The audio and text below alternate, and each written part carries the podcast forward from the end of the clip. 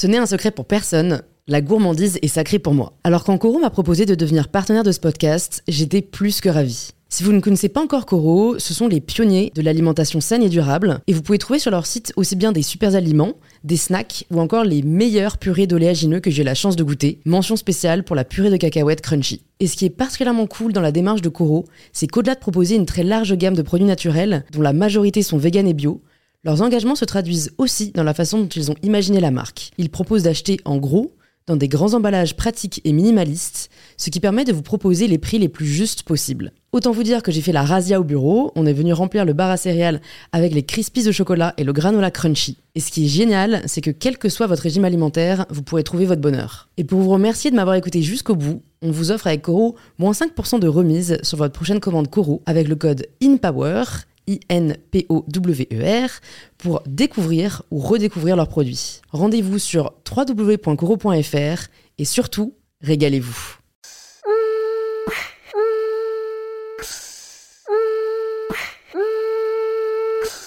Bonjour à tous et bienvenue sur In Power, le podcast qui vous aide à prendre le pouvoir.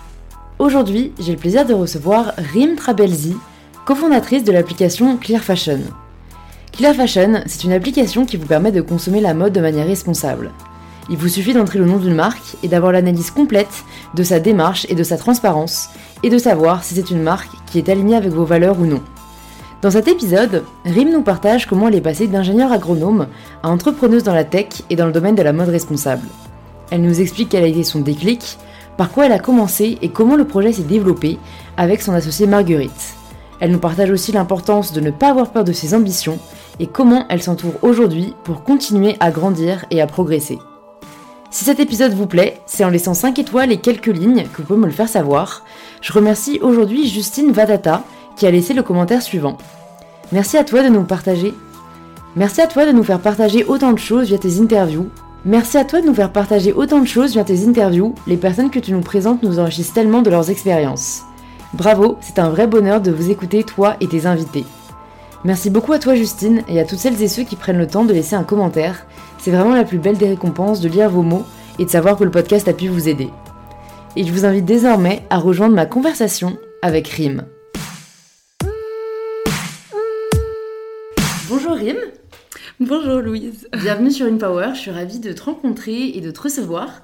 La première question que je pose à tous mes invités, c'est de se présenter de la façon dont ils le souhaitent. Euh, alors moi je m'appelle euh, Rim Travelsi, j'ai 26 ans, euh, j'ai une formation d'ingénieur agronome et je suis la cofondatrice de Clear Fashion. c'est une application qui permet de s'informer avant d'acheter des vêtements pour choisir des vêtements éco-responsables. On essaye d'aider les consommateurs à mieux consommer. Est-ce que tu as toujours eu cette, cette conscience écologique? Est-ce que tu as toujours eu cette fibre un peu, j'ai envie de dire, enfin, c'était quoi un peu ton parcours euh, vis-à-vis de ça et même au-delà de ça quand tu étais plus jeune?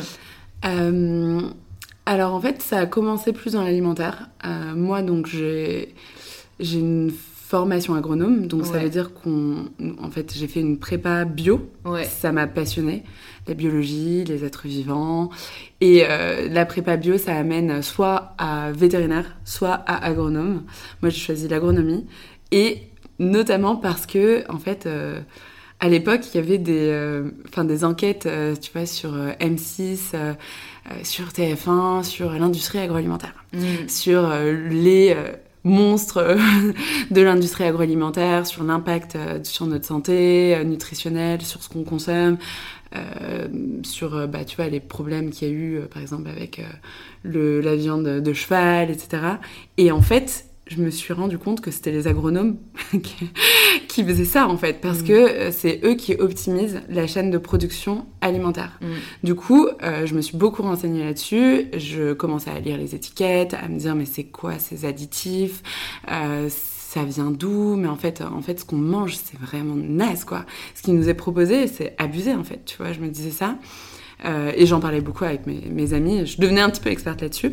Et du coup, c'était un peu une évidence quand je suis allée en agronomie, bah, de choisir des filières euh, pour comprendre l'industrie agroalimentaire. Surtout, tu vois, euh, comprendre comment est-ce qu'on euh, produit la nourriture qu'on achète dans des magasins et comment, comment en fait ces ingénieurs-là qui vont optimiser les produits alimentaires vont faire pour le faire pourquoi ils vont prendre des décisions et mettre des conservateurs qui sont pas forcément utiles? Pourquoi ils vont prendre des décisions pour mettre des... Et tu vois, je voulais essayer de comprendre ça. Mm. Euh, donc euh, c'était la base de... Je pense que c'est ça qui m'a au début beaucoup sensibilisée. Et, et après, bah, en fait moi, euh, le déclic, ça a été tout simplement de me dire, bah, j'essaie de consommer différemment dans l'alimentaire. Tu vois, quand t'es agronome, en vrai, franchement, les mecs euh, qui euh, optimisent et mettent des conservateurs, hein, c'est pas du tout ceux qui achètent dans la grande, la grande distribution. Hein. Et c'est pas ceux qui vont acheter des produits, tu vois, qui, enfin, je sais pas, les, les plats préparés et les trucs en conserve. Hein.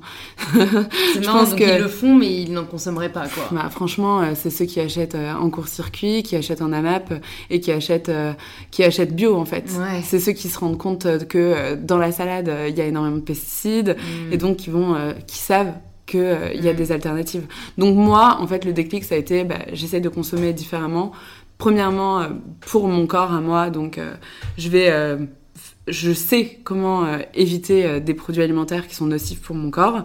en plus de ça, je sais que en achetant, tu vois, en achetant des produits alimentaires proches euh, auprès de producteurs locaux euh, en court-circuit ou euh, tu vois en passant par la ruche, en passant par des trucs comme ça. Déjà, je peux soutenir des agriculteurs parce que nous aussi on est formés à ça. Donc, euh, tu vois, on a des stages en ferme et tout. On va voir. Ouais, c'est trop cool. Tu, peux nous en parler brièvement, juste parce que euh, moi, c'est un truc qui me fascine, la ah, ferme. C'est trop bien. Franchement, je, moi, j'avoue, euh, la formation agronome, je la conseillerais à tout le monde. Et d'ailleurs, je me dis, je me dis même, ça devrait être un service civique, ça devrait être un truc obligatoire. Tu vois, la JAPD, on devrait avoir obligatoirement peut-être le travail en, en usine pour voir ce que c'est. C'est vrai. Et aussi auprès des fermiers, des, agriculteurs, agriculteurs, parce qu'en fait, on se rend pas compte de ce que ça veut dire de faire la nourriture pour, des, des pour euh, son peuple, quoi, en fait. Et moi, du coup, j'ai choisi. Donc, c'était obligatoire chez nous, c'était euh, huit semaines. Ah c'était en, en, trois temps. Donc, euh, c'était à chacune de nos vacances la première année. donc, la première fois, c'était en octobre, après, c'était en avril et après, c'était l'été. Mm. Et moi, j'ai choisi vignoble et oliveraie. Franchement, c'est un choix plutôt simple, plutôt confortable, parce que c'est pas les agriculteurs qui en pâtissent le plus. Je pense que le, les plus euh, euh, les plus difficiles stages, c'est euh, quand tu fais quand tu fais dans l'élevage. Mm. Ouais, c'est le plus dur franchement dans le bovin et tout parce que ils ont enfin là tu te lèves à 4 heures, des fois tu as des problèmes la nuit, tu as des accouchements, tu dors enfin tu dors peu du coup, tu enfin es complètement dans un autre rythme. Les agriculteurs, ils ont pas beaucoup d'argent, ils sont vraiment il euh, y a un rapport de force avec, euh, tu vois, avec euh, l'industrie qui fait qu'ils achètent pas cher. Dès qu'il y a un problème, toute ta production elle part. Enfin, c'est assez terrible. Et en plus de ça, ils peuvent pas prendre de vacances parce que c'est des êtres vivants. c'est clair, ils peuvent pas dire au ouais, tu peux pas laisser, C'est ça, tu peux pas dire à tes amis, est-ce que tu peux garder mes mes 20 vaches ou mes 100 vaches, tu vois.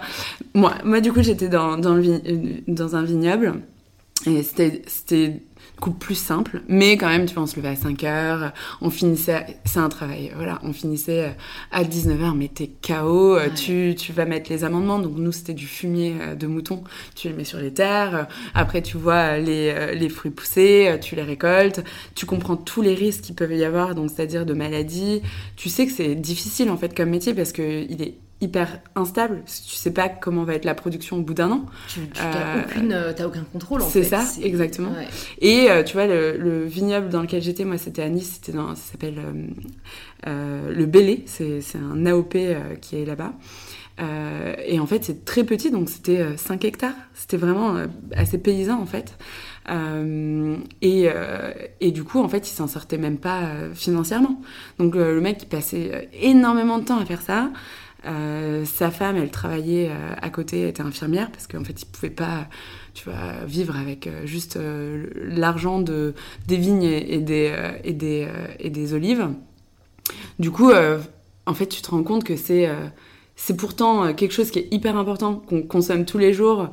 Là, je parle du, vin, mais bon, il y a les autres produits agroalimentaires. Et en fait, c'est quand même les personnes qui sont les moins valorisées de notre, de, notre système, actuellement, en fait, tu vois. Donc, en fait, on s'en rendait vachement compte pendant le Covid, d'ailleurs, parce que c'est des métiers qui, qui, roulent et qui continuent pendant ces périodes-là. mais, mais ils sont vraiment pas valorisés, quoi. Mm, mm. Voilà. Donc, pour revenir du coup à mon déclic, donc c'était vraiment lié à ça. Et moi, mon déclic, c'était euh, j'essaie de consommer déjà mieux pour mon corps, pour ma santé, euh, mais aussi pour soutenir les agriculteurs, parce qu'en fait, ils en ont besoin. Et euh, c'est pas c'est pas les distributeurs, c'est pas mm. c'est pas la loi qui va les soutenir. En fait, c'est nous en allant vers eux, en essayant de moins, tu vois, être sur les prix constamment. et en fait, voilà, c'est tout. J'ai rencontré Marguerite. Et euh, avec Marguerite, on avait un, en fait, on devait faire un projet. Euh, Elle était donc dans la même école que Dans la même école que moi. On avait les mêmes convictions, on venait toutes les deux à vélo et tout. Enfin voilà, on se disait euh, qu'est-ce qu'on va faire par la suite? C'était juste ton école? On était à Gros Paris Tech. C'est à Paris du coup? Ouais, ouais, ouais. ouais okay. on t'as grandi à Paris toi ou... Moi, je suis née à Paris, mais non, je suis après partie avec ma famille. On est parti au Mans. Donc j'ai fait une grande partie de mon enfance à, au Mans. Euh, j'ai fait mon lycée à Angers. Je suis revenue à Paris en prépa. Euh, je suis partie à Toulouse, je suis revenue à Paris. Euh, voilà. Ok, t'as bougé. Ouais, ouais, ouais. T'as visité la France. Ouais, j'ai pas mal visité la France. Et, euh, et, donc j'ai rencontré Marguerite. Euh, on avait un projet à faire. Et en fait, on s'est dit, bah, en fait, c'est le bon moment pour voir ce qu'on peut faire de nouveau. On n'a jamais étudié le secteur de la mode. Pourtant, on achète des vêtements on, on tu vois, on, connaissait maintenant l'impact de l'alimentaire. Pour mm. nous, c'était clair. Donc, il n'y avait plus besoin de, travailler là-dessus. On savait quelles étaient les meilleures alternatives et tout. Mais on s'est dit, finalement, on ne connaît pas le secteur de la mode. Pourtant, on achète des vêtements. Et c'est important les vêtements, c'est important de se vêtir, tu vois, on n'est pas nus. du coup, qu'est-ce qu'il y a derrière ça? Et peut-être qu'on peut trouver un projet euh, à monter euh, dans ce secteur-là pour réduire l'impact. Donc la première chose qu'on a fait avec Marguerite, c'était euh, d'identifier tous les enjeux euh, sociaux et environnementaux dans le secteur de la mode. Euh, donc on a identifié tous les problèmes. Ça, c'était vraiment bouleversant parce mmh. qu'on s'est rendu compte qu'il y avait des gros gros problèmes bah, tu vois, de travail forcé, de travail des enfants, des femmes qui... Enfin, vraiment, c'est de l'exploitation de femmes mmh. dans, dans, dans l'industrie du textile, notamment en Asie.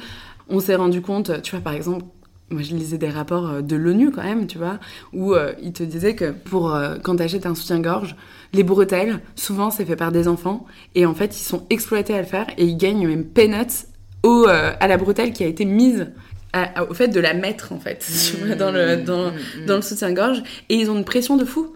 Et c'est des enfants quand même, tu vois. C'est dingue en fait de, de, de, de, de voir ça. Ensuite, on se rendait compte de l'impact environnemental, mais alors là c'est abusé, tu vois, on lisait des trucs genre 70% euh, des, des cours d'eau en Chine sont pollués à cause de l'industrie textile, euh, ça a un impact déjà sur la, la, la biodiversité, mais ça a un impact aussi sur les, les, les, peuples qui vivent à côté de ces cours d'eau, en fait. Quand nous, on est agronomes en plus, donc on comprend que l'impact environnemental, c'est aussi un impact sur les hommes qui vivent à mmh. côté, les mmh. hommes et les femmes. Et en fait, quand tu as un cours d'eau qui est, qui est pollué, bah, ça va dans, tu vois, dans, dans, dans, l'eau du robinet. Dans l'eau du robinet. Dans, enfin, l'eau, le cours d'eau, il va aussi irriguer euh, les plantes qui est autour, que nous, on va acheter aussi en France, hein, d'ailleurs. Hein, tu vois, quand on achète du riz et tout, euh, c'est ça. Ouais, ouais. Donc ça a un impact énorme. Euh, on se rendait compte aussi de, de, des problèmes de maltraitance animale. Quand tu euh, sais que t'as... Enfin, il y, a des, y, a des, y a des animaux qui se font tuer pour juste avoir leur fourrure. Euh, enfin voilà, plein de problèmes. Mm. Et on s'est dit, c'est dingue, parce que nous, euh, notre conviction, c'est...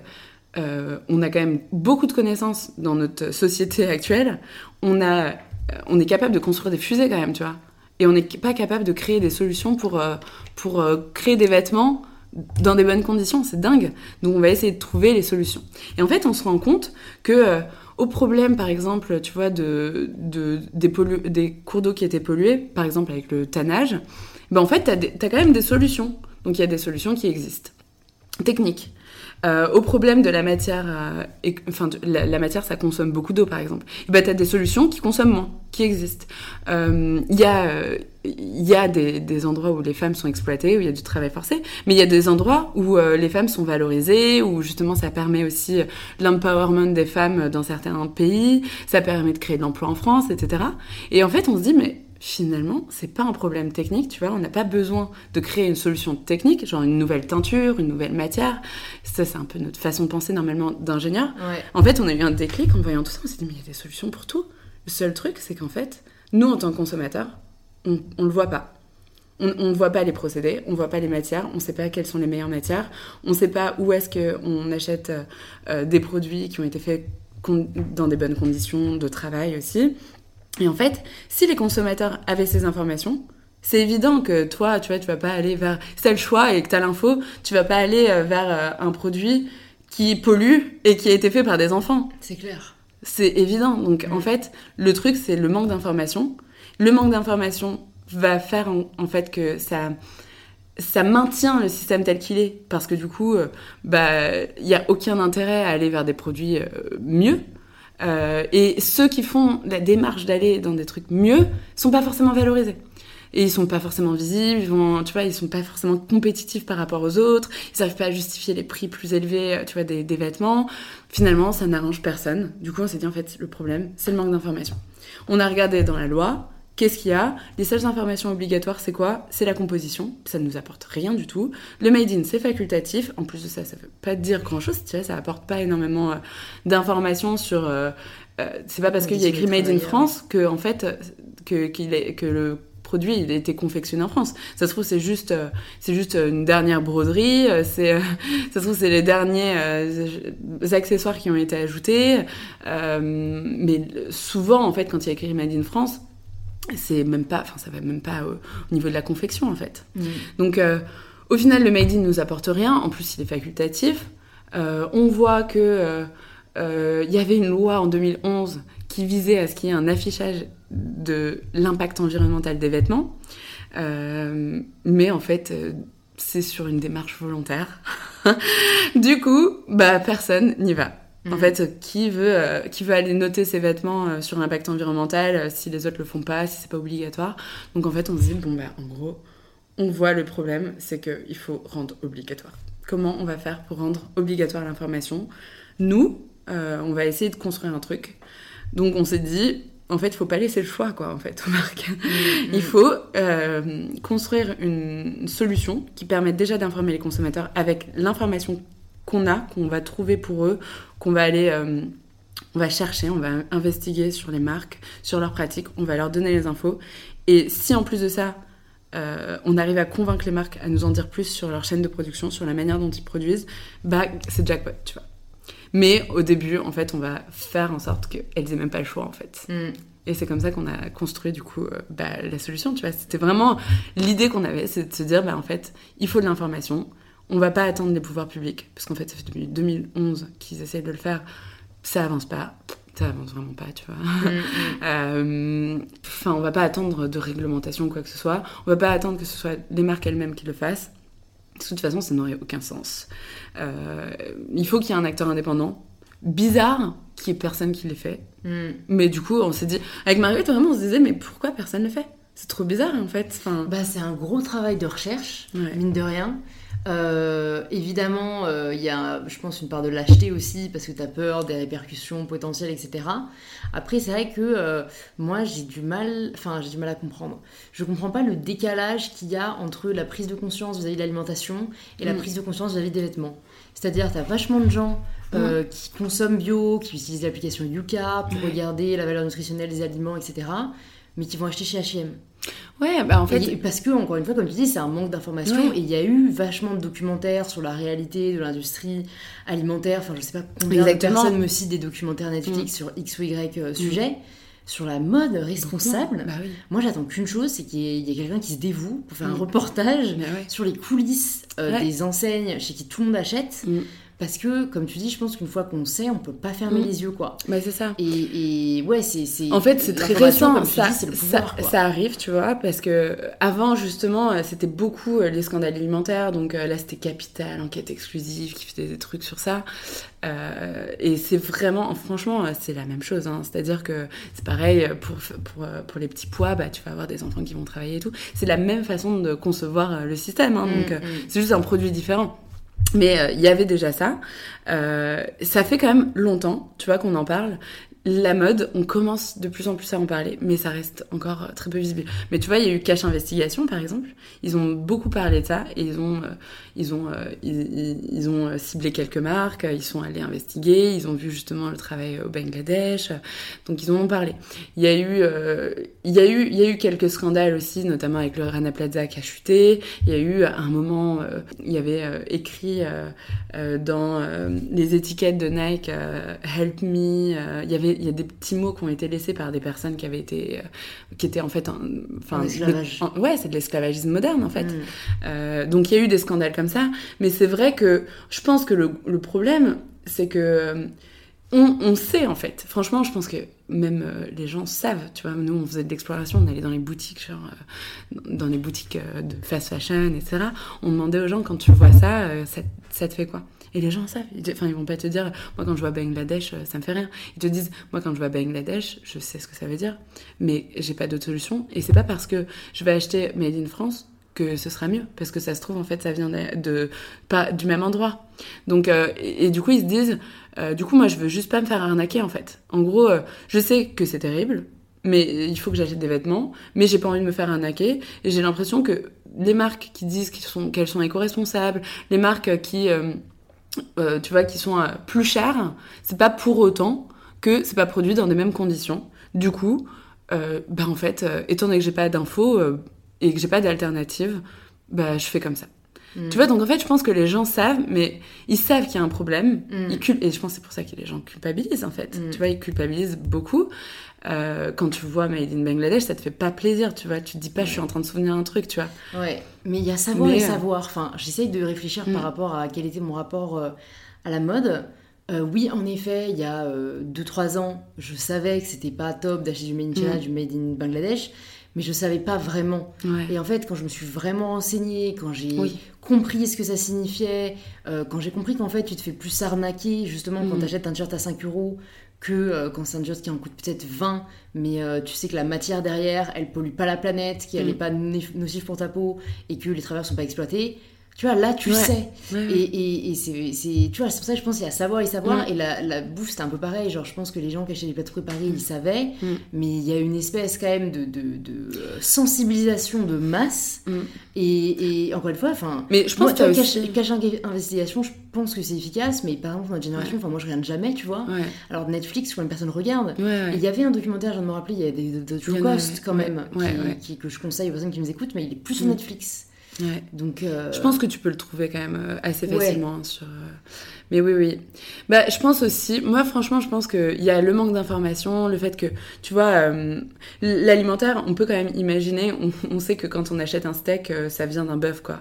Alors que, tu vois, quand tu vois lyocell, tu sais même pas ce que ça veut dire, tu sais même pas où mm. c'est fait, tu mm. t'as aucune idée de la manière dont c'est produit tu, un jean, tu sais pas comment c'est fait, quoi. Mm, tu vois, mm, mm. c'est quand même un produit euh, tellement complexe que même t'as pas, tu sais pas comment c'est fait, tu peux même pas imaginer quels sont les impacts. C'est quand tu commences, toi, tu vois, tu, tu crées une marque, c'est quand tu commences à créer une marque ou même à t'intéresser au truc que tu te dis, waouh, en fait, ça, en fait, ouais, c'est plein d'étapes, c'est complexe, c'est normal qu'il y ait euh, de la matière et que ça a une valeur. Il y a des, y a des gens qui travaillent en fait à à faire, euh, à faire du fil, à faire du tissu ensuite, à faire, euh, à le confectionner, à coudre les trucs ensemble. Et c'est seulement après que moi, ça arrive chez moi, euh, tu vois, dans ma boutique, quoi. Mais, mais quand tu sais pas ça, t'as l'impression peut-être que, tu vois, tout a été fait en, en un coup en fait. Non, tu sais pas, pas du tout. C'est même pas avant. Ouais. ouais. Moi, il y a encore des gens qui me disent, mais du coup, il y a pas de coton en France. Mais non, il y en a très peu. Enfin, c'est franchement, il y a pas de coton en France, quoi. Mm. C'est, c'est, enfin, il y, a des gens qui savent pas ça mais enfin c'est normal tu vois il y a des, des, matières euh, même moi tu vois je, je sais même pas trop ce que ça veut dire le modal et tout mm. je les catégorise mais euh, c'est très difficile de savoir tu vois mm, mm. non c'est vrai et c'est pour ça que j'espère que faut aussi rendre l'information plus digeste quoi parce que euh, Made in France c'est pas non plus euh, ça veut pas tout dire euh, euh, ça veut pas enfin on sait que c'est bien mais si derrière pour moi la matière c'est du polyester vient mm. du pétrole bah en fait c'est pas top et mm. c'est pour ça aussi que j'essaye de faire tu vois, des infographies un peu simples et j'en avais relayé pas mal en, story et je suis contente parce que les gens me disent super j'ai fait un screen et maintenant je sais quoi parce que j'ai un petit comparatif mm. pourquoi le coton en fait c'est beaucoup moins bien parce que ça prend énormément d'eau, etc., que euh, le, le, sel dont tu parlais, que le tencel, que l'Evo, issu de l'huile de ricin, que nous on va utiliser pour je ne sais quoi. Euh, mais du coup, bon, bah ça c'est top, je pense qu'on a bien abordé la partie problématique et, ce à quoi vous essayez de répondre. Et maintenant, plus pour la partie réalisation, mm. euh, vous avez cette idée, est-ce que vous pensez direct à monter une boîte? Enfin, est-ce qu'aujourd'hui, mm. c'est une activité dont tu vis? Est-ce que c'est un projet auquel tu te consacres? Parce que, tu vois, je pense que beaucoup de gens veulent faire bouger les choses, mais après, il y a une réalité euh, financière derrière. Ouais, c'est clair. C'est pas simple. Ouais, en fait, nous, franchement, c'est trop drôle. On est ingénieur agronome on n'était pas du tout, tu vois, dans en plus, dans notre, dans, notre école, il y avait une spécialité euh, entrepreneuriat. On n'a jamais fait ça. Mmh. on n'avait jamais eu cette idée-là avec Marguerite. Franchement, euh, initialement, c'était pas du tout euh, notre objectif. Enfin, on n'avait pas, tu vois, on se disait pas, il faut qu'on crée une boîte, on va créer une boîte un jour ou quoi. Hein. Non, c'était juste euh, quels sont les problèmes, on va trouver une solution. Enfin, en vrai, euh, c'est une façon de penser ingénieur, quoi, euh, problème-solution. Euh, et on, franchement, le, je pense que le manque de bagage peut-être entrepreneurial ou de formation entrepreneuriale ne vous est pas de dire on va faire du biz dessus, tu vois. Donc, initialement, c'était juste ça. Donc, donc nous, nous, franchement, c'est juste c'est une industrie qu'on connaissait pas. On a découvert des problèmes dans cette industrie qui étaient graves. On s'est dit, on va essayer de trouver une solution c'est trop bizarre qu'il y ait personne qui mm. se pense sur ce sujet, que ce soit en France ou ailleurs. Il faut qu'on crée un truc, quoi. Enfin, franchement, c'est presque une truc de responsabilité où on s'est dit, bah, personne ne le fait, il faut qu'on le fasse, en fait. Il y avait pas de Good on You à l'époque? Allez, on connaissait pas encore. D'accord. Nous, on connaissait pas. Ouais. Euh, on n'avait pas peut-être fait cette veille, tu vois, mais on n'avait pas découvert ça. En tout cas, en France, il y avait rien. C'est clair. Et du coup, on s'est dit, bah, qu'est-ce qu'on va faire? Franchement, on a, franchement, on avait 24 ans, hein, donc euh, on s'est dit on va créer une page euh, Facebook. Euh, on l'a appelé, je sais plus au début le nom. on avait un, nom en premier, après on, s'est appelé Close Parency, on s'est dit Closing Transparency. Franchement, pas très beau nom, mais tu vois le truc d'ingénieur quoi. Straight to the point. le nom tout, mais, mais c'était pas très joli. donc on s'était dit ça, on a créé cette page et on s'est dit bon, il y a plein de problèmes. On a fait juste une, sorte de manifeste, en fait. Genre, il y a plein de problèmes. Nous, on pense qu'il faut qu'on crée une solution pour apporter de l'information aux consommateurs. Euh, si vous êtes si vous pensez comme nous, venez avec nous et on crée une communauté et on va construire le truc ensemble. En fait, le truc, c'est que si on construit que moi et Marguerite, ça va être un truc d'écolo ingénieur. Il y a que nous qui allons comprendre ça en fait. Hmm. Du coup, il faut qu'il y ait de tout le monde, euh, plein de gens différents pour qu'on construise cette solution ensemble. Donc on a fait ça et du coup on a créé un questionnaire et en, je sais pas, franchement en 10 jours, il y a eu genre 1500 réponses, un truc comme ça. Et ça a été parce que vous n'étiez pas du tout sur les réseaux à la base, euh, vous, vous aviez aucun Juste, contact. Euh. Juste, on a créé un questionnaire où on a mis, je sais pas, une solution, enfin s'informer pour mieux consommer euh, ou pour euh, choisir des vêtements éco-responsables. Euh, et du coup, on, essayait de voir quels étaient les freins. On essayait de proposer des premières solutions, genre est-ce que si je crée une application, ça t'intéresserait et tout. et si t'es intéressé, laisse ton mail. Et mm. l'idée, c'est qu'on construise le truc ensemble. Mm. Dis-nous si t'as le temps, voilà. Et voilà, franchement, là, on a eu énormément de demandes. Il y a plein de gens, mais je te jure, nous, on était étudiantes à ce moment-là, on recevait des messages incroyable de gens trop motivés qui nous disaient mais c'est trop bien votre projet. En fait, comme si, en fait, ils ont choisi un peu pour nous parce qu'ils nous ont, c'est comme si c'était bon, c'était lancé comme projet, tu vois. Mm. on nous attendait, quoi, en fait. Mm, mm. C'est, enfin, la plupart des questions euh, qu'on recevait, c'est, c'est quand que ce sera disponible. Donc, en fait, on se disait, ok, on va devoir se mettre dedans, mais quand est-ce qu'on leur dit qu'en fait, c'est juste un projet d'étude? Est-ce qu'on leur dit? Donc, pour le, au début, on a laissé un peu le flou, et là, on a commencé à avoir euh, l'Institut français de la mode qui nous contactait, la Fédération du prêt-à-porter, euh, on a LVMH nous a contacté, la direction innovation euh, du groupe, euh, des marques qui nous contactaient. On s'est dit, mais en fait, en fait, peut-être qu'il y a un vrai problème, quoi. Et tout ça, il y a vraiment, vous aviez que la page Facebook. vous n'aviez pas euh, on a fait... envoyé, je sais pas, à des, à des, médias. Parce que, tu sais, parfois, il y a des gens qui veulent, enfin, des gens qui écoutent le podcast, qui veulent lancer leur projet, mais qui se disent, si je lance un truc, personne ne va le voir. Est-ce que vous avez eu des petites stratégies pour essayer de faire en sorte que ce soit visible Je te jure, euh, on était en cinquième année, du coup, d'études, là, et euh, on, avait fait une année de césure avant. Donc je pense qu'on avait quand même un petit réseau, puisque en plus on était engagés, on était dans le développement durable. Donc Marguerite et moi, on avait fait deux stages, enfin trois stages au total chacune dans le développement durable, tu vois. Donc euh, je pense que ce qui s'est passé, c'est qu'on l'a publié, on a fait, une page euh, Facebook où il y avait personne, mais voilà, et ça a été partagé. Euh, ensuite, on l'a publié chacune sur nos pages, on l'a publié sur LinkedIn. et ah oui, après, on a créé, mais parce que c'était dans le cadre de notre projet, on a créé une un site web où on mettait juste, il y avait rien, il y avait juste ce qu'on avait mis comme message euh, pour l'enquête et après euh, un truc où euh, on mettait mettez votre mail, tu vois, mm. juste on vous contacte quand ça avance. Et, et franchement, c'est tout. Quoi. Non, ouais, on n'a rien fait de plus, mm, tu vois. Mm. et les gens, en fait, sont, sont, sont, emparés parce que, après, je pense que le message, il était fort, dans le sens où on disait il y a un gros problème. Et là, en fait, on va pas pouvoir le construire toute seule. Euh, on a besoin de vous. Il faut pas. en fait, on était assez clair sur le fait qu'on est ingénieur. On veut, on veut pas créer un truc d'ingénieur écolo. On veut créer un truc qui, démocratise l'information. Du coup, euh, envoyez-le à votre père, envoyez-le à votre mère, envoyez. Euh, enfin, tu vois, après, quand on avait de plus en plus de, répondants, on voyait qu'il y avait quand même de pas mal de 18-24 euh, ans comme nous. Et on se disait, c'est pas représentatif, ça va pas nous aider pour construire une solution euh, qui soit vraiment représentative et accessible, inclusive. Du coup, on a renvoyé un mail aux gens pour leur dire, il nous manque des âmes et il nous manque euh, des personnes de plus de 34 ans envoyées. Et en fait, les gens participaient à fond parce qu'on construisait le truc ensemble, tu vois. Et en fait, ils comprenaient, tu vois, pourquoi est-ce qu'on demandait ça. Donc je pense que c'est comme ça, franchement, que ça s'est fait euh, initialement. Et, euh, et, pour te dire à quel point, tu vois, c'était même pas dans notre tête de dire on va créer un truc, euh, on va se mettre à plein temps et tout, initialement, notre prof nous dit super le projet et tout, on fait la soutenance on laisse le bébé comme ça, mais finalement on répond encore parce qu'on sent qu'il y a un problème et on sent qu'il n'y a pas d'autres personnes qui prennent le truc en main, donc on se dit bon bah on va le faire un peu en plus de nos, de nos études. Et l'autre prof nous dit euh, est-ce que ça vous dit de, euh, de faire votre stage de fin d'études en construisant votre euh, projet ou votre, tu vois, il nous dit ça. Et pour te dire, on n'était même pas encore dans cette optique. On s'est dit non, on va faire un stage. non, mais tu vois, genre on s'est dit, euh, non, on va le faire en plus. On n'était pas sûr, tu vois. On s'est dit, enfin, on sait pas ce que ça va devenir ce truc, tu vois. en plus, moi, j'ai pas, j'ai pas d'argent, euh, je sais pas comment ça, ça va se passer. Donc, moi, j'ai envie quand même d'avoir un métier, euh, peut-être de la stabilité. Du coup, on s'est dit toutes les deux, euh, on va faire un stage, mais dans un truc qui nous convient. Moi, j'ai fait, euh, du coup, j'ai été quoi? J'étais consultante en stratégie de développement durable. Je travaillais dans une boîte de conseil super incroyable. La première mission qu'on me file, c'est identifier les risques sociaux et environnementaux chez des clients qui étaient dans la mode.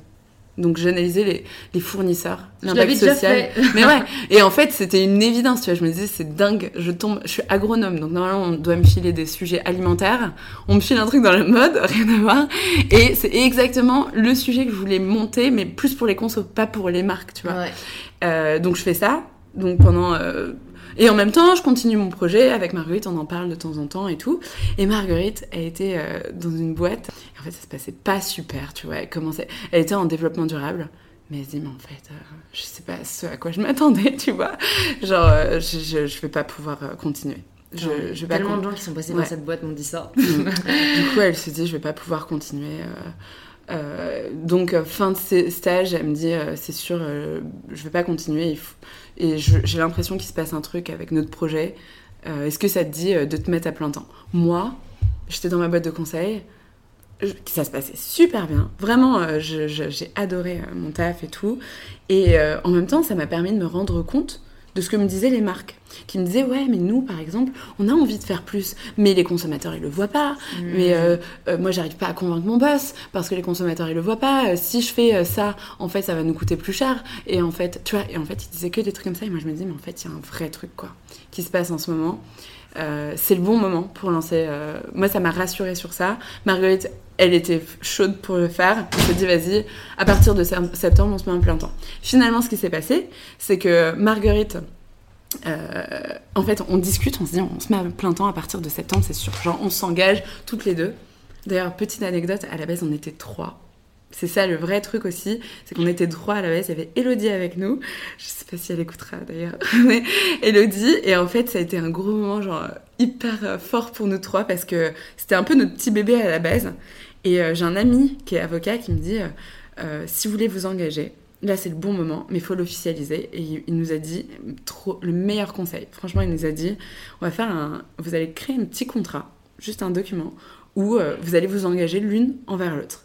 Donc, euh, vous devez signer le truc et vous dire en fait, à partir de septembre, on donne tout pour construire ce, projet.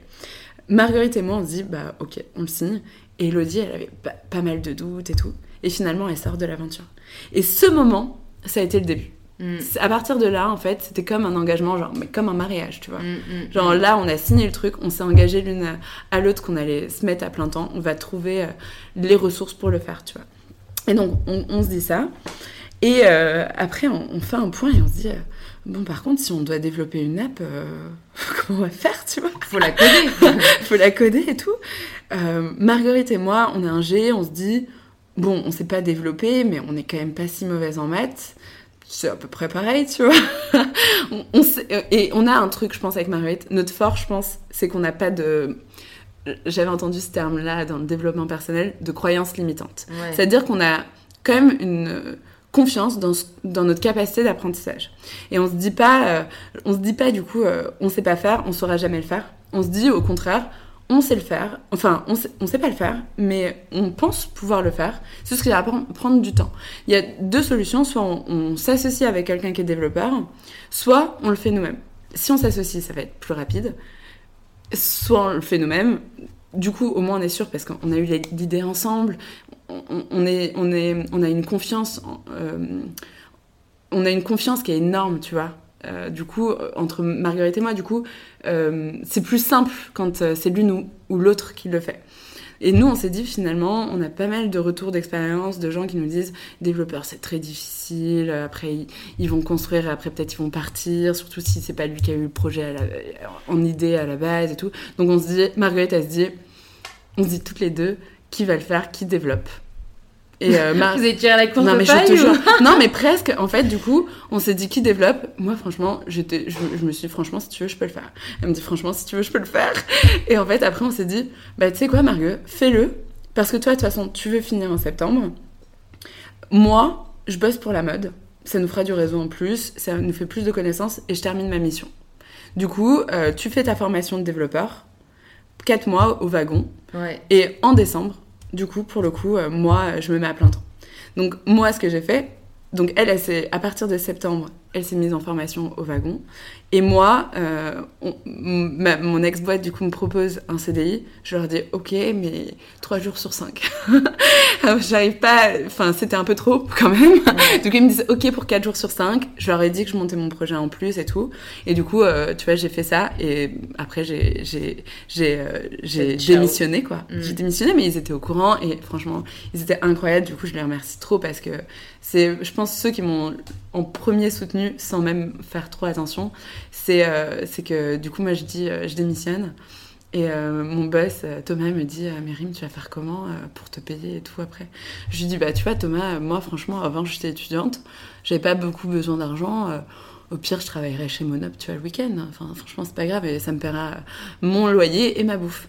Et lui, il était choqué. Il me dit Mais c'est pas possible en fait, le problème, c'est que si tu démissionnes, t'auras même plus les appels, t'as rien et tout. Donc, déjà, premièrement, tu sais ce qu'on va faire? Rupture co. Genre, j'ai même pas. Genre, incroyable. Genre, ah oui, tu l'as même pas demandé. Ah mais Toi, t'étais prête Il m'a porté. Enfin, franchement, moi, j'étais peut-être un peu trop naïve, parce que j'avais, tu vois, 24 ans et tout. Et euh, franchement, il m'a, il m'a, enfin, trop aidé, tu vois, rien qu'en disant ça. Et après, il me dit, eh, si t'es prête à faire deux jours par semaine chez Monop, bah, tu continues ma mission, enfin, ta mission avec, euh, avec le groupe de mode, là. Euh, jusqu'à jusqu'à ce que tu sois autonome financièrement quand tu veux t'arrêtes. mm. en gros quand tu veux t'arrêtes. Et en plus il me dit euh, et quand t'arrêteras je m'engage à te payer euh, enfin un truc en plus tu vois. Genre mais incroyable. Et moi là je, franchement je suis sur le cul je parle plus. Je, il calcule. En fait il me demande aussi parce que du coup il me dit je, te prends deux jours par semaine. Et il me dit attends t'as besoin de combien par mois et du coup il commence à estimer mon rythme de vie tu vois et il me dit, il, doit se dire, bon, bah, tu dois avoir besoin de temps.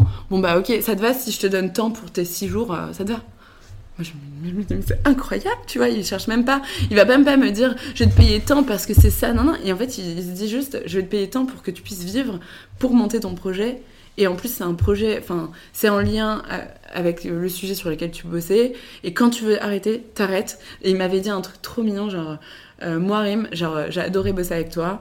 Et, euh, et euh, moi, je suis là pour euh, bah, t'aider à prendre tes ailes, tu vois, ton envol. Waouh J'ai trop de chance. C'est de la chance de rencontrer de, de, sur des personnes qui croient en toi, en ton projet aussi, quoi. Ça, ça sort mm. pas de nulle part. Et mm. je vois trop un peu le côté où il s'est senti limite responsable, quoi. Mm. De, enfin, tu vois, il a dû se dire, mais je vais pas la laisser moi de faim. Enfin, tu vois, c'est beau, quoi. Au final, les relations et les rencontres, ça fait beaucoup dans une aventure entrepreneuriale. Bah ouais. Je pense que, alors, ça aide beaucoup d'être dans une boîte dans le développement durable. Parce que forcément, bah, tu as des convictions naturelles, tu vois. Ouais, c'est vrai. Le mec, partageait les bah, mêmes valeurs. On, on, partageait des valeurs qui étaient fortes de base, qui font qu'on faisait ce métier-là aussi. Donc il y a ça déjà qui aide. Et, euh, et je pense aussi le fait d'être très transparent dès le début. Moi, j'ai toujours dit que je montais mon projet, il me posait tout le temps des questions. Des fois, on était dans un coworking, je le pitchais. Enfin, tu vois, il m'accompagnait. D'ailleurs, eux-mêmes, ils, en parlaient avec leurs clients. Ils leur disaient, bah, moi, j'ai une des salariés qui est 4 jours sur 5 et elle monte son projet à côté. Donc, tu vois, c'était aussi les nouveaux modes de fonctionnement. Et le fait d'en parler avec lui, je pense que du coup, il était un peu préparé aussi et il voulait me soutenir, tu vois. Mmh, mmh, mmh. Mais bon, je pense que c'est de plus en, je pense que c'est de plus en plus. Il y a de meilleurs managers, je pense, de plus en plus. Et, mais c'est pas partout. C'est sûr que ça reste une chance. Euh, mm. maintenant, je crois que ça c'est d'ailleurs c'est un peu mieux euh, parce que quand tu démissionnais avant, euh, tu avais vraiment rien. Maintenant, avec la loi Macron, je crois que tu peux quand même avoir le chômage. Mais voilà. Ok. Et du coup, alors, qu'est-ce qui se passe à partir de janvier? Donc, alors, juste au niveau date, c'était quoi Janvier 2019 Là, c'est 2018. 2018, janvier 2018. Donc, vous passez à plein temps. À plein temps. Comment ça se passe les premières semaines, les premiers mois Ouais, ce qui se passe, c'est que Marguerite, donc elle fait sa formation Le Wagon là, et euh, à l'issue de cette formation, alors déjà, euh, formation le wagon, il y a un projet à faire avec trois personnes du wagon et il faut convaincre les autres à, euh, à développer, ouais, à rejoindre ton projet. Donc elle commence à pitcher ce qu'on appelait Close Parenty avant, donc Clear Fashion maintenant. elle le pitch et ça marche. Il y a, elle a une équipe pour développer le premier proto. Euh, et en gros, l'objectif final de, du wagon, c'est d'avoir un prototype mm. que tu as développé euh, avec ton équipe. Mm. Et en fait, le prototype qu'on développe, initialement, c'était euh, une extension Chrome. En fait, on se dit, si tu vas sur Asos, tu crées, as un petit, une extension Chrome que tu télécharges, c'est un petit t-shirt, tu la mets sur ta barre de navigation, tu trouves un vêtement qui te plaît, genre, je sais pas, de n'importe quelle marque, tu cliques dessus et on te l'analyse. Et on faisait déjà ça, du coup c'était trop bien déjà comme idée, tu vois. Euh, tu fallait juste télécharger l'extension Chrome et nous en fait on prenait la matière, on prenait la marque et on t'analysait euh, en fonction de la matière euh, et des informations qu'on pouvait choper, genre catégorie de produits et tout, on pouvait t'analyser et te donner des premiers conseils. Donc déjà ça permettait, tu vois, de valoriser les matières plus éco-responsables, les labels et tout. Donc on fait ça. Et, et en fait, à partir de ça, on a fait un concours pour intégrer un incubateur qui s'appelle Make Sense et on a intégré Make Sense. Et c'est là où on a tout appris, je pense. On a tout appris. Franchement, on a eu beaucoup de chance avec Marguerite parce qu'on a toujours été accompagnés, en fait. Parce que tu vois, on a fait le proto. Marguerite, elle a accompagnée. On était accompagnés. Euh, ensuite, on fait le proto. On participe à un concours avec ce prototype. Et euh, ils nous disent, OK, on était les plus jeunes. Hein. Franchement, il y a des boîtes dans notre incubateur qui avaient déjà du chiffre d'affaires, qui avaient déjà une application. nous, on n'avait rien, on avait juste un prototype euh, qu'on a abandonné d'ailleurs. Mm. Et euh, mais au moins, on était accompagnés tout le long. Mm. Parce que franchement, tu vois, on avait 24 ans, on n'était mm. pas... Vous sortez d'école Ouais, on sortait d'école, on avait... Et en plus, tu vois, on sortait d'école, on était ingénieur pas du tout dans la com, pas du tout dans le biz, pas du tout dans l'entrepreneuriat. On connaît rien à la finance. Euh, on n'était même pas développeurs, donc on avait tout à apprendre pour le coup. Et euh, là, on se fait super bien accompagner pendant 8 mois. Après, ça continue. On va chez showroom privé, on se fait accompagner chez eux. On a des mentors. Euh, voilà. Et en fait, ça se passe comme ça. Donc, en gros, on construit l'application. La première année, chez Make Sense, notre objectif, c'était de créer le vrai prototype. Donc, ce qu'on a fait, c'est. il y avait deux gros objectifs pour genre juillet. par contre, on est quand même. comme on avait signé un truc avec Marguerite, tu vois, on était en mode euh, plan d'action, tu vois. Mm, Donc, euh, mm, mm. objectif, juillet, sortir un proto, avoir une communauté et des chiffres. Et on se disait même, si d'ici à décembre, on n'a pas réussi, on arrête. En fait, il fallait se donner des deadlines. tu vois. On se donnait des deadlines. On peut pas vivre sans argent euh, tout le temps. Donc, euh, donc parce qu'elle, du coup, elle avait pas de chômage. Non, pour le coup, Marguerite, elle avait pas. Donc, euh, tu vois, là, on se disait, en gros, on va avoir un an, un an, enfin, tu vois, un an, un an et demi max, max. Mais c'est notre deadline.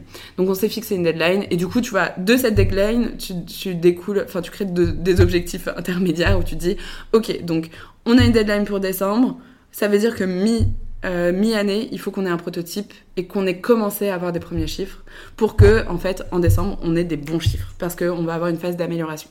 Tu vois, c'est comme ça qu'on construit le truc. Donc la première phase, c'était on construit notre communauté. Tu vois, les 1000 personnes qui, ont, qui avaient répondu euh, initialement à l'enquête, on les recontacte. On leur dit maintenant, on va construire la solution avec vous et on va la tester avec vous. On va vous demander quels sont les critères qui sont importants pour vous pour mieux consommer. On va vous demander quels sont vos freins parce qu'on a besoin de savoir ça. On va demander aussi quelles sont vos habitudes de consommation. Est-ce que vous achetez en grande distrie? Est-ce que vous achetez euh, chez... Euh, chez euh, en fast fashion? Est-ce que vous achetez euh, en fripe? Est-ce qu'on on leur demandait ça? On leur demandait quelles étaient franchement énormément de questions en plus sur les habitudes de consommation, genre quels sont vos budgets? Est-ce que est-ce que euh, ça c'est cher pour vous? Enfin tu vois plein de trucs comme ça.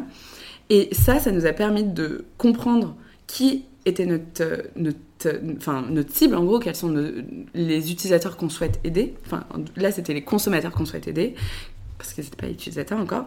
Euh, et, et, en fait, ça nous a permis de nous rendre compte que finalement, les gens qui avaient répondu à l'enquête, c'était pas forcément les des en fait, on s'attendait à ce que ce soit un peu des écolos euh, qui achètent déjà vachement en fripe, euh, qui soient très sensibles à ça, tu vois. Mais en fait, pas du tout. Genre, en fait, c'était des gens qui allaient acheter des fois, tu vois, chez Monoprix, chez Carrefour même, qui achetaient bah, des, des, marques euh, classiques quoi, que tu retrouves dans les rues. Euh, et très peu finalement euh, de gens qui achetaient des marques éco-responsables.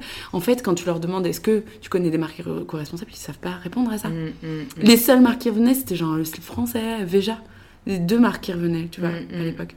Donc en fait, on se dit, finalement, en gros, c'est pas des gens très écolos, très engagés, qui connaissent le secteur.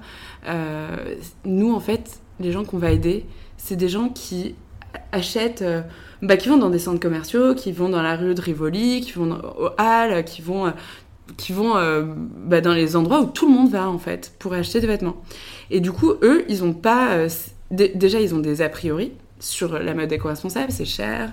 et en même temps, ils savent pas pourquoi quand on dit H&M n'est pas éco-responsable ou H&M c'est de la fast fashion, ça veut dire quoi On sait pas. Et du coup, la première chose c'était de se dire bon bah c'est quoi les critères qui sont importants pour toi finalement, ce qui est revenu, c'était euh, euh, l'environnement, euh, les conditions de travail, la santé et les animaux. Et on va analyser les marques que toi déjà tu connais au travers de ces thématiques-là. C'était ça qu'on s'était dit. Et ça, quand on va analyser plein de marques, ça va permettre de se rendre compte pourquoi est-ce qu'on dit que c'est de la fast fashion et que c'est pas forcément bien Pourquoi on dit que c'est pas forcément éco-responsable et que c'est pas forcément bien Et au contraire, on va essayer de montrer aussi pourquoi est-ce que quand on dit qu'une marque est éco-responsable et que là vraiment on la conseille, elle est vraiment bien. Mais à partir de trucs objectifs quoi en fait. On va comparer de tout le temps de la même manière. Donc on, se dit, euh, voilà, à partir donc, de ces six mois d'enquête, vraiment on fait beaucoup d'enquêtes, on leur euh, demande plein de questions sur leurs critères, leurs habitudes, et après on, leur demande même est-ce que vous voulez que ce soit une app? Est-ce que vous voulez que ce soit une extension? Est-ce que vous voulez que ce soit un blog? Est-ce que on leur demande même comment, genre sous quelle forme on vous donne l'info. Et ce qui est revenu le plus, c'était l'application. Pourquoi? Parce que bah, le smartphone, tu l'as sur toi tout le temps. Tu peux, dès que tu découvres une marque, tu peux l'analyser. Dès que tu veux scanner un code barre, tu peux le faire. C'est ça qu'avaient en tête les gens et tu peux l'utiliser à tout moment. L'extension Chrome, c'est revenu aussi en fait, parce que les gens disaient, moi j'achète aussi en ligne, mais euh, beaucoup moins. Donc on s'est dit, on va, on va focaliser sur l'achat en physique dans un premier temps. Euh, et ensuite, on pourra aller sur le, en ligne. Mm. Et en plus de ça, avec une application, potentiellement, tu peux déjà, enfin, tu vois, une marque que tu découvres en ligne, tu peux aussi l'analyser. Donc c'est pas, finalement, c'est ce qui vous convient mieux parce que nous, l'extension Chrome, il y a plein de gens qui nous disaient, ah, trop cool et tout, mais comment je fais pour l'avoir sur mon tel? Mais je l'ai pas. ça n'existait pas, tu vois. C'est vrai que c'est marrant comme quoi les usages sont différents parce que euh, moi, euh, avant, j'achetais que en ligne sur l'ordi. J'achète pas sur mon tel et j'achète plus trop en boutique, quoi. Ouais, ouais. Donc, euh, donc c'est vrai que l'extension Chrome, je trouve ça très malin. Mm. Mais bon, après, il y a aussi le truc, je me dis, euh, une fois que tu as flashé sur un ensemble, est-ce que tu vas vraiment aller cliquer sur le petit t-shirt Enfin, moi, je le ferais, tu vois, parce que mm. c'est un, une cause qui me tient à cœur. Mais je me dis, c'est vrai que si en amont, tu mm. regardes sur l'app une marque, bah en fait moi de toute façon les marques qui sont hyper mal notées maintenant je les mm. je les regarde même plus tu vois. Donc je vais même pas être tentée d'eux. Mais mais ça c'est un truc que je me demandais parce bah, que Pardon, sur l'extension juste pour info un truc qu'on faisait et qui était trop bien c'est les alternatives. En fait, ah directement quand c'était mal noté, pour le coup, en fait, franchement, c'était quand même trop trop bien. Euh, parce que du coup, nous, en fait, on enregistrait les fiches. Genre, toi, si tu cliquais sur le petit t-shirt, ça s'enregistrait dans notre base de données. Du coup, on gardait le la photo, on gardait euh, les notes et tout. Et, si jamais toi tu cliques sur un autre truc et que tu repères un truc euh, bien mieux noté qui est une robe euh, fleurie, et eh ben en fait potentiellement moi, s'il y a un autre utilisateur qui trouve un truc moins bien noté, je pouvais lui proposer cette alternative. Donc ah c'était quand même pas mal du tout. Bah franchement, pensez peut-être à la. Ah, on va y réfléchir. Ouais, ouais, à, la, guerre. Faire Après, en fait, franchement, l'extension Chrome, le problème, c'est que franchement, ça reste compliqué. Hein. Enfin, c'est quand même une techno particulière, tu vois. Mm. Ça a été peut-être un petit peu démocratisé avec Ecosia et encore, mais franchement, mm, euh, mm. qui a des extensions Chrome? Enfin, franchement, à part AdBlock, non, c'est vrai qu'il faut être convaincu, il faut être convaincu. Puis comme tu dis, vous avez vraiment étudié la question, vous avez interrogé, c'est la meilleure façon de savoir. Hein. Mm. Et je me demandais du coup, euh, parce que euh, comme tu dis, vous avez fait vachement d'enquêtes, vachement d'analyses et tout. Moi, comme j'utilise l'app, euh, parfois je suis frustrée parce qu'il y a des marques, elles sont pas notées, parce que c'est marqué que la marque vous a pas donné d'infos. Et en fait, mm. je me dis, mais en bref, vous avez pas moyen de savoir Parce que souvent, notamment, je regarde les lieux de production, mm. ils sont rarement indiqués. Et euh, est-ce que vraiment vous êtes obligé que la marque vous l'ait dit? Alors en fait, notre démarche, c'est de se dire, quand il y a beaucoup d'utilisateurs qui recherchent une marque en particulier, en fait, vraiment, c'est tout le temps les mêmes marques qui sont recherchées. Tu vois. Genre, euh, au début, c'était H&M, c'était Zara, après c'était Adidas, Levi's. C'est ça les top 5, tu vois. Et, et en fait, nous, on a une liste de priorités, du coup. Donc, ce qu'on se dit, c'est notre rôle, c'est d'informer nos utilisateurs et on peut pas tout évaluer. Il y a plus de 3000 marques qui ont été demandées aujourd'hui, tu vois. On peut pas tout évaluer, mais on va faire le mieux qu'on peut. Donc, s'il y a beaucoup de requêtes sur certaines d'entre elles, on va le faire en priorité. Donc, ce qu'on fait, c'est que, par exemple, Zara, euh, moi, ce que je vais faire, c'est que je me dis, on va essayer d'informer les consommateurs sur cette marque. Première chose qu'on va faire, c'est qu'on va aller investiguer justement sur leur site, sur leur rapport. On va contacter d'autres sources, etc. Et tout ce qu'on peut avoir euh, de, comme données qui soient fiables, on va les mettre sur l'application. Tout le reste, c'est-à-dire tous les engagements, les trucs, les blabla 2040 et tout, ça on ne le prend pas. Du coup, c'est sûr que quand tu as une marque, et il y en a qui communiquent sur rien, et qui, par exemple, font euh, euh, du Made in Bangladesh et en même temps du Made in Italy et tout, mais en fait, tu peux rien dire tu peux, il y a, y, a, y a, pas de pratique que tu peux, tu peux transmettre aux consommateurs. Et ça, nous, on pense que c'est un gros problème parce que le manque de transparence, c'est le pire. C'est comme, tu vois, on disait dans, au tout début, les problèmes, c'est quoi? C'est que le manque d'information, ça permet de maintenir le système tel qu'il est en fait. De, de maintenir euh, le travail forcé, le truc et tout. Totalement. Exactement. Et du coup, bah, le fait qu'une marque ne communique sur rien, nous, on considère que c'est soit parce que elle a rien d'intérêt à communiquer. Donc en gros, ces pratiques, elles sont pas forcément communicables parce que c'est pas bien ou parce qu'il y a rien, enfin ils font rien en fait pour maîtriser leurs risques, tu vois et tout.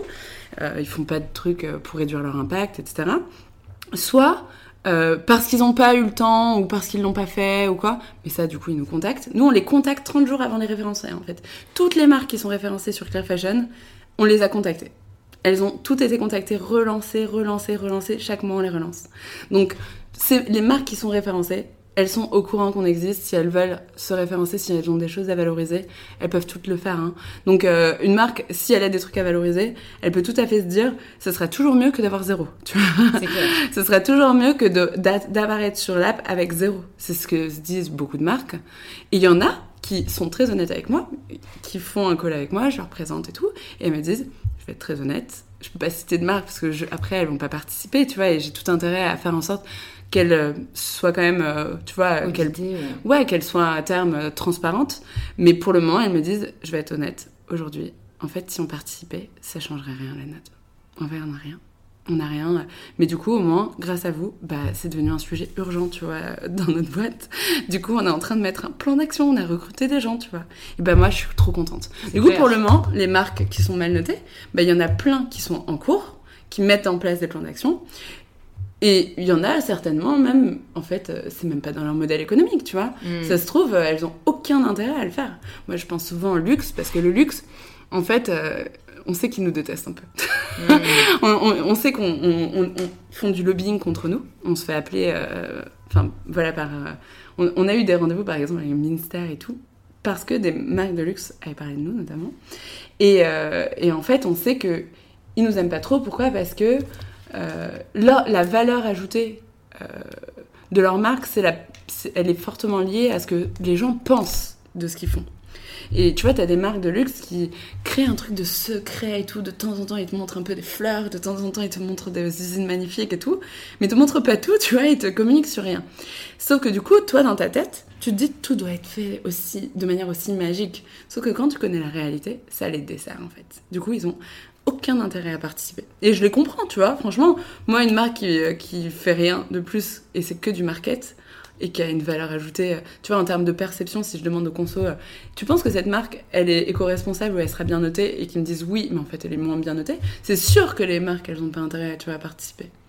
Mais c'est un gros problème. Ça Bah, montre c'est vraiment- leur tu problème, j'ai envie de dire. Ouais, c'est un gros problème. Enfin, c'est un- en gros, euh, moi, c'est pour ça que je me dis, euh, bah, ces marques-là qui veulent pas participer, c'est pas, c'est pas, c'est parce qu'il y a une raison quand même, tu vois. Mm, c'est clair. Franchement, euh, c'est c'est comme tu dis. Enfin, pour moi, c'est un service public que vous rendez. hein. Donc après, comme tu dis, l'idéal ce serait euh, qu'ils s'alignent et qu'à terme, euh, ils Mm. fassent tout pour que leur note s'améliore, quoi. Ouais. Donc du coup, là, ça fait euh, deux ans que vous Ouais. êtes à plein temps dans l'aventure. Mm. Donc c'est que la deadline a été, euh, a Ouais. été un peu un succès. Ouais. Comment vous avez euh, trouvé euh, un moyen de faire vivre euh, ben, le projet? Ouais. Je crois que vous avez commencé à recruter. Si tu peux parler un peu là, juste voilà, sûr, de, ce que ça De devient et, ouais. et de comment tu l'imagines pour la suite. Ouais. Alors du coup, ce qu'on a fait, donc six premiers mois, c'est vraiment enquête, construction avec la communauté et tout. Après, on a lancé le prototype et en fait, là, on est passé, tu vois, de 2000 personnes à 15 000. En fait, le prototype, nous qui était un lien fermé, c'était un truc tout pourri quoi. Franchement, euh, c'est un lien euh, que tu t'es, enfin, allé sur notre site pour récupérer le lien et tu pouvais le mettre en favori. euh, tu vois. c'était pas forcément bien, mais en fait, ce truc-là, les gens le partageaient, la presse en parlait et tout. Alors que c'était vraiment un truc C'était pas le fini, V1, quoi. quoi, ouais. C'était bien avant qu'une V1, tu vois. C'était même pas la V1 de l'app. C'était Ok. même pas si tu dispo sur les stars et Ouais, tout. ouais, Et, mais ça, c'était déjà, en fait, c'était déjà utile. Les gens, ils avaient déjà euh, des infos sur The Couples, euh, sur euh, des marques et tout. Et ils trouvaient ça trop bien, en fait. Ça leur permettait déjà de faire des choix de marques et tout. D'analyser, de comprendre aussi les labels, de comprendre les matières et tout. Et en fait, du coup, ils en parlent à leurs amis, nan, nan, nan. Et tu vois, en six mois, on a eu, je sais pas, je crois qu'on était vraiment à 12 000, tu vois. En- on est En passé. six mois, ouais. Ouais. En fait, ça paraît pas énorme. Enfin, m- m- c'est moi, moi, je trouve que c'est énorme parce Ouais, qu'en fait, on n'a jamais fait de com. Tu vois, on était deux. Nous, on était là pour construire le produit. Non, en plus, on était des ingés et tout. Donc, c'était notre rôle, c'était pas de, de, de, à ce moment-là, c'était d'améliorer la solution Mhm. pour qu'elle soit euh, sortable, mais pas forcément de communiquer. Et en fait, on était juste, euh, les gens en parlaient autour d'eux, la presse de temps en temps en parlait, ils trouvaient ça Mhm. cool, et ils voulaient faire en sorte qu'il y ait de plus en plus de gens dans notre communauté pour construire avec nous, tu vois. Et donc, ce qui s'est passé, c'est qu'avec ces chiffres-là, ben, on- on- au début, on, on s'est dit, mais comment on va faire pour se rémunérer, comment on va faire pour continuer? Donc, on s'est dit, il y a plusieurs solutions. Euh, la première, ce serait de faire payer les marques. On s'est dit, c'est hors de question. En fait, euh, si on devient un évaluateur qui est payé par les marques, après il va y avoir un conflit d'intérêts parce que les marques elles vont nous dire moi je veux que vous m'é- m'évaluez sur ça, je veux que ce ce soit affiché ça comme ça, non non non. Si vas-y, on négocie jamais là-dessus. Les marques elles, ça sera gratuit pour elles de se faire évaluer, d'être transparentes. Nous déjà on considère que c'est vraiment comme tu le disais tout à l'heure, c'est censé être. Moi je pense que vraiment c'est- ça aurait dû être l'État Mhm. créer ce genre de truc. Euh, moi, j'adorerais que ce soit repris d'ailleurs par l'État. Franchement, euh, c'est mon rêve. Je sais que ce sera pas possible, mais voilà. Vous avez essayé de contacter Raphaël Glucksmann?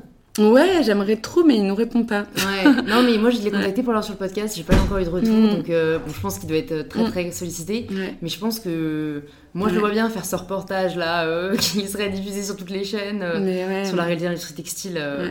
Bon. Raphaël, si tu nous écoutes, Ouais, j'aimerais trop. Franchement, en plus, on a, on a lancé un truc aussi. euh, il, a beaucoup parlé de, de la population ouïghour, là, Oui. qui est en ce moment. euh, persécutés. Persécutés, enfin c'est vraiment de l'esclavagisme moderne, et c'est dans le textile notamment.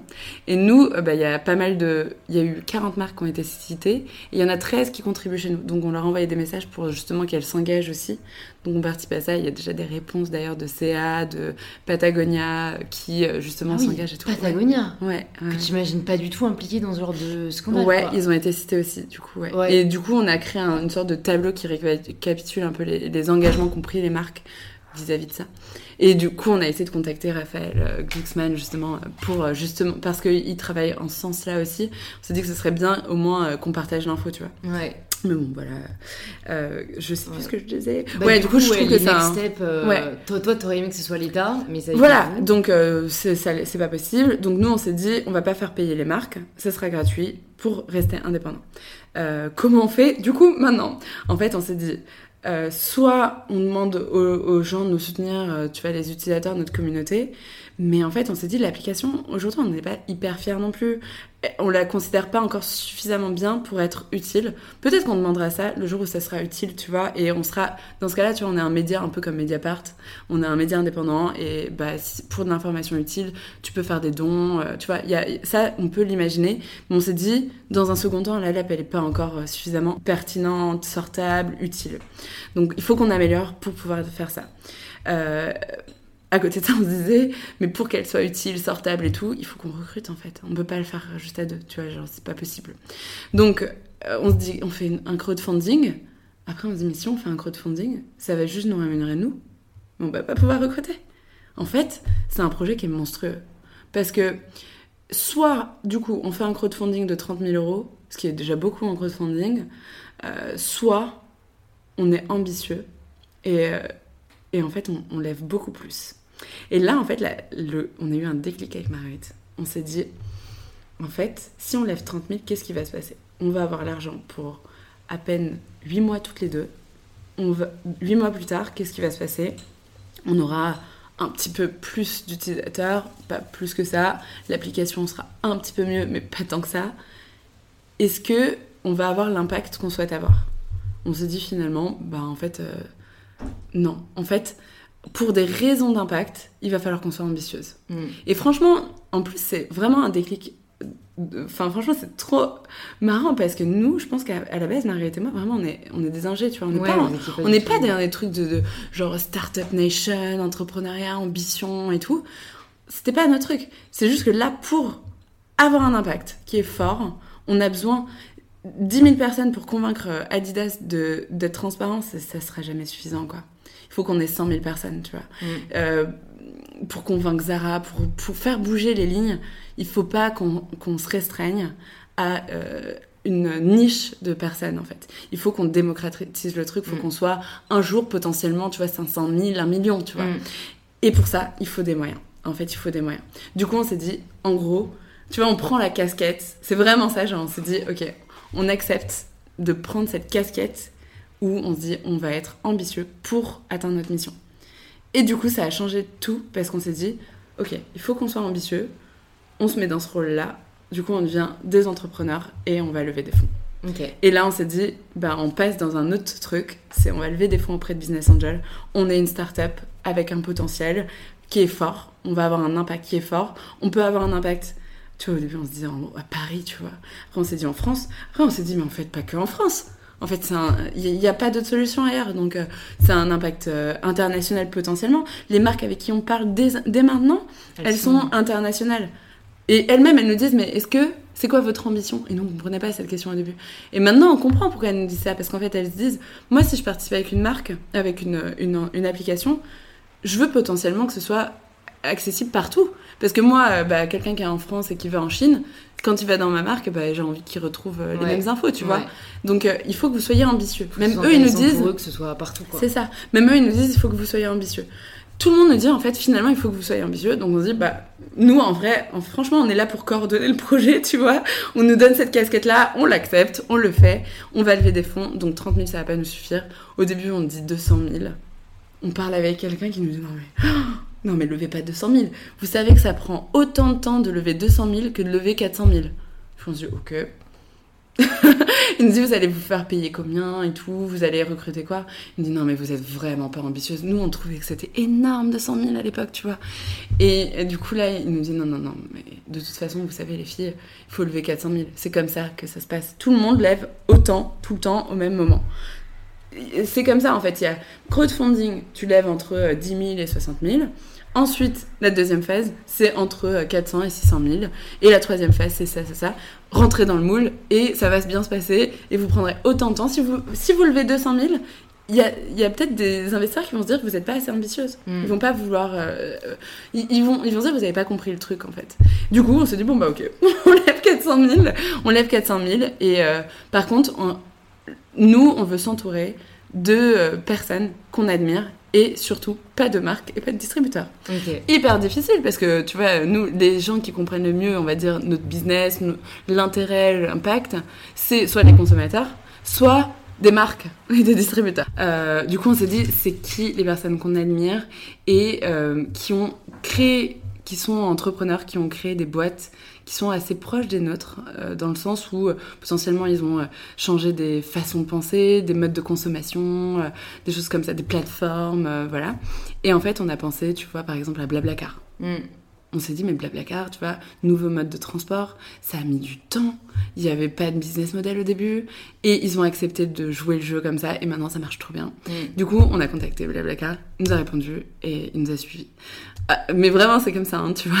On leur dit, voilà, on fait ça, euh, on a besoin de temps, et euh, du coup, euh, est-ce que ça vous dit de participer? Nous, on pense que vraiment, bah, vos conseils nous intéressent, vos expériences nous intéressent. Il nous dit, bah, franchement, je comprends. Et surtout, faites pas ce que nous, à un moment, on a fait avec les collectivités, vendre n'importe quoi. Suivez votre cap, votre mission. on s'est dit, c'est ce qu'on veut. Tu vois, des investisseurs qui sont comme nous, tu vois. et donc, après, on a eu d'autres investisseurs comme ça.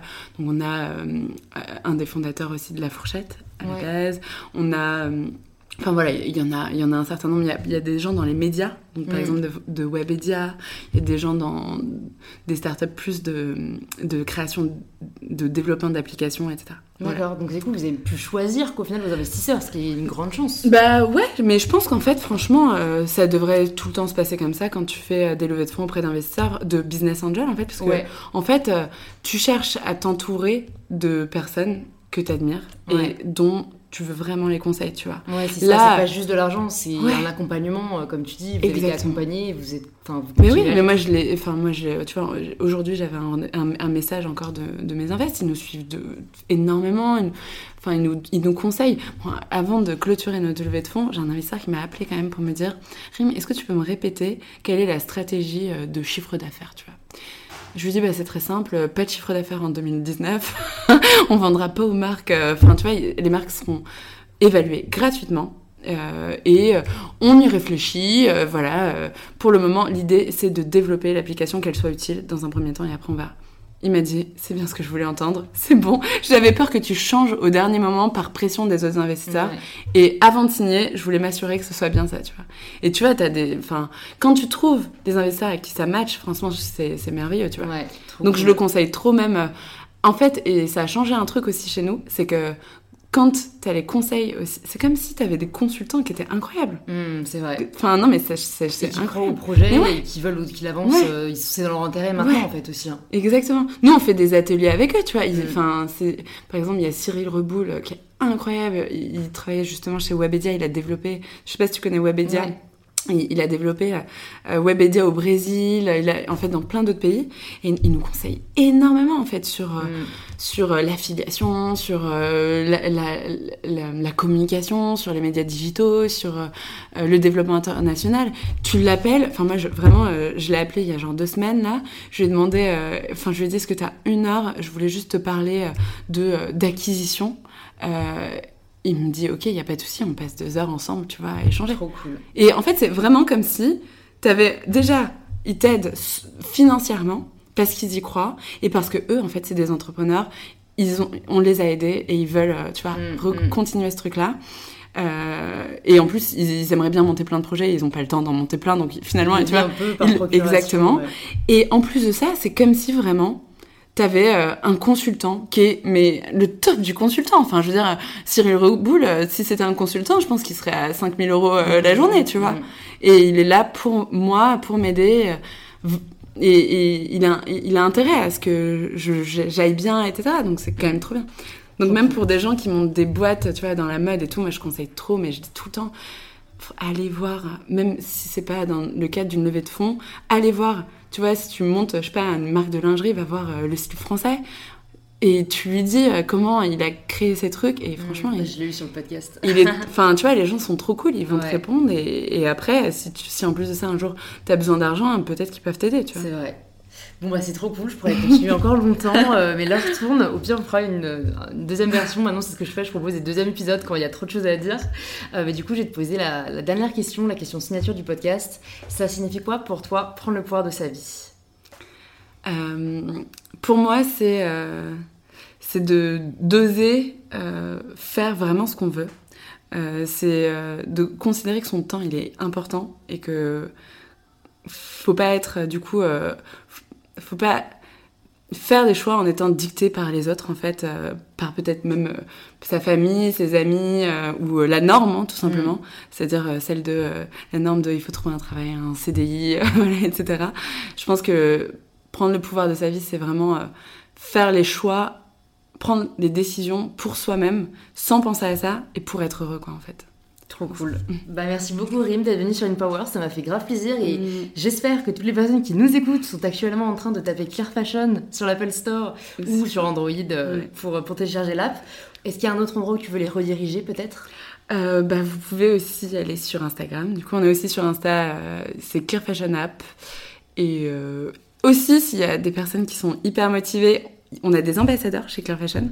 Donc il y a des personnes qui nous aident même, qui on leur donne des missions pour nous aider en fait à convaincre les marques à participer plus. Donc des fois il y a des missions où euh, l'idée c'est de contacter, euh, on contacte tous par exemple euh, H&M, on contacte tous Nike, etc. Euh, donc vous pouvez aussi aller sur notre site pour ça si jamais vous voulez participer en tant qu'ambassadeur. Ok, super, bah, je mettrai mm. tout ça dans les notes du podcast et j'espère à très vite. Merci beaucoup Louise. Merci de vous être rejoint à ma conversation avec Rim. Si elle vous a plu, vous pouvez nous le faire savoir en partageant un post ou une story sur Instagram en nous taguant clearfashionapp et mybetterself pour qu'on puisse le voir et interagir avec vous. Vous pouvez aussi envoyer cet épisode à deux amis ou proches qu'il pourrait aider ou informer et vous abonner pour ne pas rater les prochains épisodes. Je vous remercie sincèrement d'avoir écouté cet épisode jusqu'au bout et je vous donne rendez-vous la semaine prochaine pour un tout nouvel épisode d'InPower.